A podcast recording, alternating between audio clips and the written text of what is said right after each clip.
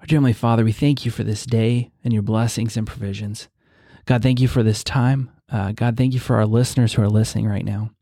God, most importantly, we thank you for your love for us and pray, uh, God, that you would help us to see uh, people as you see them. God, help us to love those around us. In your holy, precious name we pray. Amen.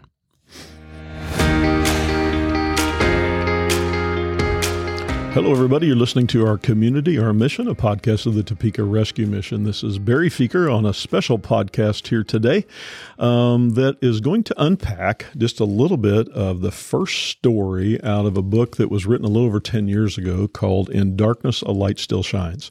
It's kind of hard to believe it's been over 10 years uh, since that book came out, but it's a compilation of about 52 stories of uh, my first 26 years as director of the Topeka Rescue Mission and different things that I learned. I've heard a lot of comments about the book over the years. It's um, actually um, out on Amazon still today, and and uh, you um, can find it in various countries around the world, which really surprised me. But um, a lot of the comments that I've received about the book are around the first chapter. Uh, the ch- first chapter is called "A Drunk in the Street," and uh, it was my very first day at the Topeka Rescue Mission, April twenty first of nineteen eighty six. I had never been uh, to the rescue mission as far as in the facility itself until I became the executive director. That's got a whole long story behind it. Uh, there was no staff. I was uh, a very young man at the time, and I uh, had uh, come into the building that, that day, and I remember very much uh, my first impressions of of, of the uh, uh, first time in. I'm wearing a, a, coat and a tie because I'm the executive director. You know, I didn't know how to dress, and I walked in, and there was a little fellow by the name of Mr. Betts, and he was um, there at the front desk. He had been formerly homeless in Chicago. He was probably all of about four foot eight tall. He uh, didn't have any hair, and he had these little wire rim glasses, and he was smoking a big old cigar. Now he was the front desk guy. He was staying at the mission, and he was the front desk guy. And uh, I remember he could barely see over the uh, the counter um, where uh, he was uh, uh, greeting people as they would come in. I happened to be there at eight o'clock in the morning, and and uh, I said, "Hi, my name's Barry," and very just kind of plain spoken. He said, "Yep, I know who you are." And I said, "Okay." I said, "This is my first day here." He goes, "Yep." I said, "What do I do?" Uh, nobody had told me what to do. Uh, here I am, guy in charge of everything, first day. Uh, don't know what to do. He said, Well, your uh, office is around the corner. What I'd recommend that you do is that you would go in there and you'll find a set of keys on the desk, and I re- recommend you just stay there until it's time to go home.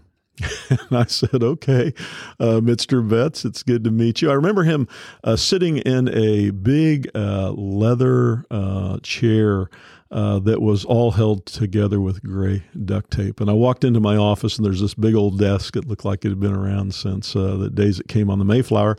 And uh, here was a set of keys, and there was another big black leather chair held together with duct tape. And so I went in, looked through some paperwork, and kind of visited with a few people. And uh, in the afternoon, uh, the phone rang, and it was for me. And and somebody said, "You the director?" And I said, "Yes, sir." And uh, he said, Well, this is so and so up the street on Kansas Avenue. And just want to let you know that there's a drunk walking down the street headed to the mission. And he's um, staggering back and forth right in the middle of the street. And I'm tired of these drunks, and uh, you need to do something about it. Oh, by the way, he's got his pants hanging down around his ankles. And so I said, okay, I'll see what I can do. And so I went out on the streets on Kansas Avenue looking north. And sure enough, there was a man and he was shuffling uh, feet back and forth, walking down the street, coming south towards the railroad tracks. And about this time, uh, pretty much everybody who was staying at the mission at that time, there was 15 to 20 folks, and they all came out to see what I was looking at. And of course, I'm the new guy. And so they're uh, wanting to see how I'm going to react to uh, uh, this gentleman coming down the street. And as he was shuffling across the railroad tracks and he came up closer, I'm standing on the sidewalk and everybody's gathered around me. And this gentleman came up to me with his pants hanging down uh, around his ankles. And um, he looked up at me and I said to him, I said, uh, Can I help you? And he said, uh, Yes. I said, Do you need a place to go? And he said, No. Um, I said, "Are you hungry?" He said, "No, I'm I'm fine." And um, he kind of stuck his hand out towards me to help him up on the sidewalk. And so I stuck my hand out and helped him up.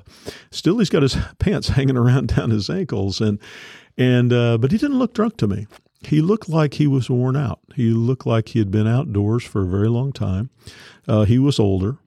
And um, uh, he came up on the sidewalk, and I said, How can I help you? And he says, Do you have a belt? And I said, A belt? He said, Yes, um, I can't keep my pants up. And uh, he said, I'm really sorry. He said, But I, I uh, was in a construction accident many years ago. And, um, and, and this man was pretty much pretty thin. He was pretty skin and bones. And he said, My pants fell down earlier today. And he said, My back just won't allow me to reach over to pick my pants up. And if there's any way that you could find me a belt, and I looked around to the guys that were hanging around me, I said, Hey guys, uh, this is my first day here. Do we have a belt around here anywhere? Some guy said, Yeah, we could probably find you a belt. So guy took off to go get a belt, and uh, I said to the gentleman, I said, "Is there anything else you could I could get you like water?" And he said, "Oh yes, water would be great." And so he drank about five glasses of water down because uh, he was so thirsty and I remember um, him just smiling and saying, Thank you so much. And finally got a belt and I handed it to him. And he said, I'm really sorry. I can't bend over. And so he said, Would you mind pulling my pants up? And um, I thought at that moment, you know, okay, I'm the director. What do you do? Should I do that myself or should I ask somebody else to do that? Or, or you know, kind of a stupid question now, but you know, I passed the test with the Lord and uh, Lord said, You better pick his pants up. And so I bent over, pulled his pants up, and put this belt around him and, and tightened it around his waist. And he looked at me and he said, Thank you so much. And I said, Is there anything else I can do for you? And he said, No, I am great. I said, You sure you don't need a place to stay? He said, No, I'm fine. He grabbed my hand very earnestly and looked into my eyes. He said, Thank you and God bless you. And he turned and walked away. I never saw that man again after that day but it really put an impression on my heart and and uh, how we look at people, how we how we oftentimes judge people. He was judged to be a drunk in the street, when in fact he was a elderly gentleman who who knows what situations had happened in his life. He had been hurt in a construction accident at one point in time. He may have been homeless, may not. He never did tell me that. He said he didn't need a place. He just was looking for somebody to help him in his moment of need, which was to help him get his pants up, and to get a belt around his waist and then get a few glasses of water. I went home that night, uh, again, first day at the rescue mission, kind of an eye opener. And uh, I walked into the house, and my little girls at the time and my wife said, How was your first day at the rescue mission? I said, Pretty interesting. they said, What'd you do? And I said, I gave a guy a belt.